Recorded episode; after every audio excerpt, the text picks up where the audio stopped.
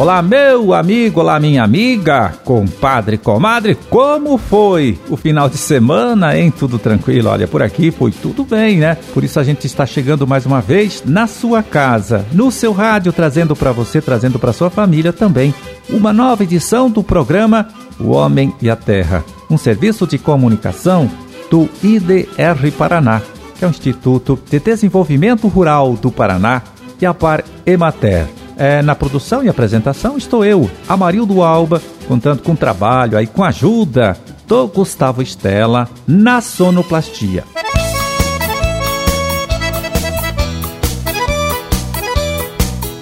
dois de agosto de dois mil e vinte e um, primeiro dia útil aí do mês de agosto, segunda-feira de lua minguante, dia universal do folclore.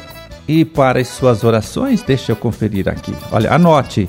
É dia de Santo Eusébio.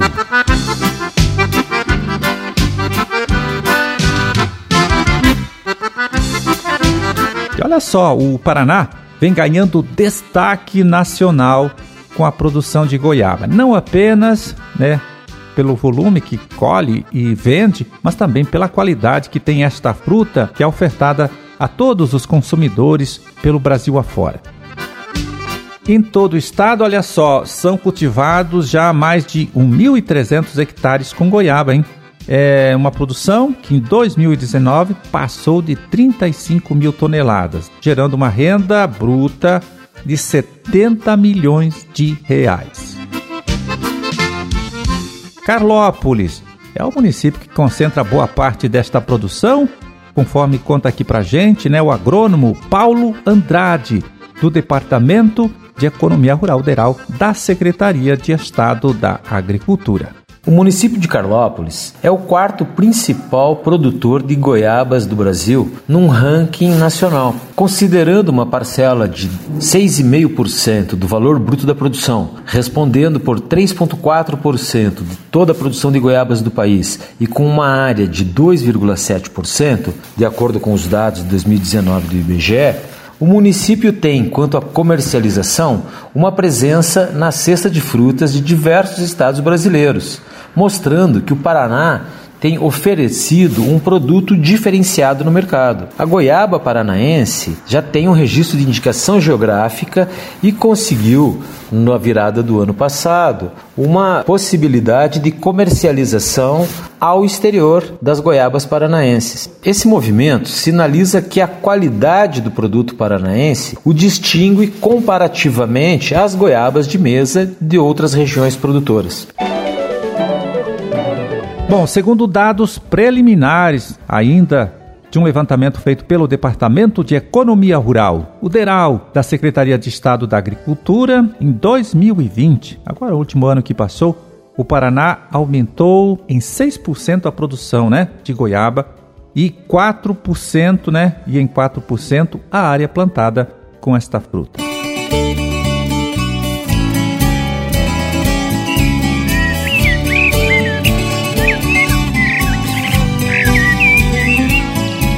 Pois é, este frio forte, né, que andou pegando o nosso estado no último mês de julho, atingiu muitas lavouras de café nas várias regiões produtoras aqui do Paraná. Por isso, agora a gente vai trazer a participação do agrônomo e extensionista Silésio Abel Demonet, coordenador estadual do Projeto Café, aqui do I D R Paraná, que explica pra gente, então, qual deve ser, neste momento, a atitude do cafeicultor que teve a sua plantação atingida por essas últimas geadas aí. Pois é, Amarildo, a recomendação é que o produtor, no momento, ele não tome decisão nenhuma. Ele tem que aguardar o decorrer de todo o mês de agosto, mesmo porque existe ainda, no decorrer desse mês, provavelmente ainda deve ocorrer outras frentes frias, certo? Então, toda e qualquer tomada de decisão deve ser depois do dia quinze, vinte de agosto, porque existem várias situações. Existe ocorrência somente da queima das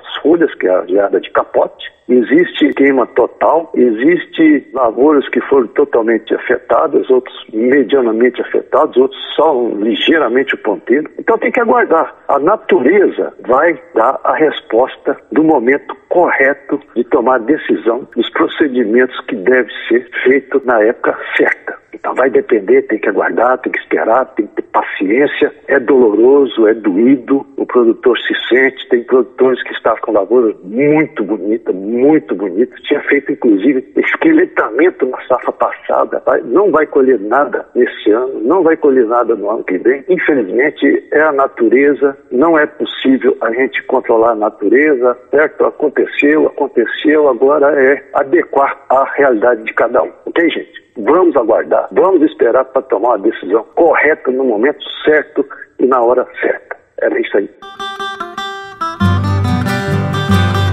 Valeu, Silésio, muito obrigado pela sua colaboração, pela orientação importante e útil que você traz aqui para os nossos amigos cafeicultores. Um forte abraço, bom trabalho aí para todos vocês e até um outro dia. Bom, os produtores paranaenses, olha só, cultivam aí cerca de trinta e cinco mil hectares com café. A geada não deve, segundo os técnicos, né? A geada não deve afetar o resultado da colheita, que está em andamento, já caminhando aí para o seu final, e que tem uma estimativa de render entre oitocentos e cinquenta e novecentos mil sacas de sessenta quilos, já com dez por cento de quebra, em função da estiagem registrada em vários momentos aí do ciclo de desenvolvimento da cultura. Produtor rural, é hora de eliminar o milho tiguera de sua propriedade. Erradique as plantas de milho guaxo durante a entre-safra e evite a proliferação da cigarrinha do milho no Paraná. Este inseto sobrevive no milho, o que permite a permanência dos enfezamentos no campo de uma safra para outra, causando grandes prejuízos à produção. Esta campanha é uma iniciativa do Grupo de Trabalho de Enfrentamento do Complexo de Enfezamento do Milho no Paraná.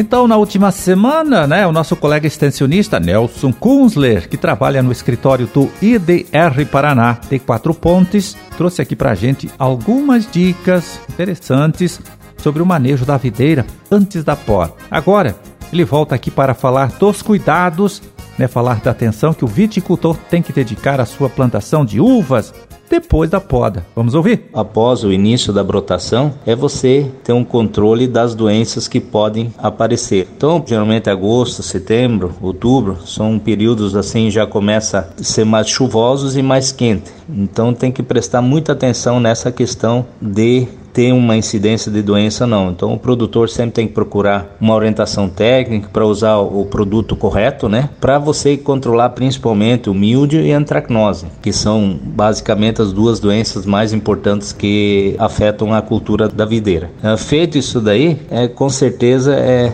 safra. Se o tempo colaborar, no restante, fazendo o tratamento do inverno, fazendo as adubação, controlando as doenças, o produtor para ter um sucesso é de imediato. Tá certo, Nelson, muito obrigado mais uma vez pela sua colaboração, pela orientação que você acaba de passar aqui, né? Orientação importante para os nossos amigos ouvintes que trabalham com a cultura da uva. Um forte abraço e até um outro dia.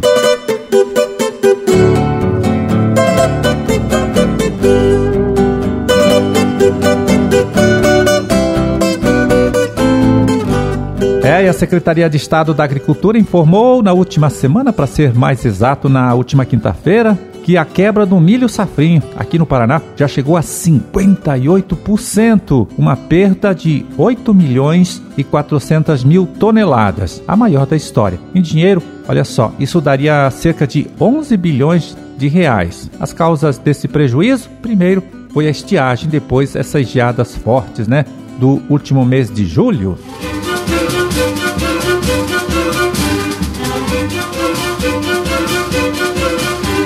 Bom, era esse o recado que a gente tinha para hoje. Vamos ficando por aqui, desejando a todos vocês aí uma ótima segunda-feira e uma excelente semana de trabalho também. E até amanhã, quando a gente estará de volta aqui mais uma vez, nesta mesma emissora, neste mesmo horário, para trazer até você uma nova edição do programa O Homem e a Terra. Um forte abraço, fiquem todos com Deus e até lá!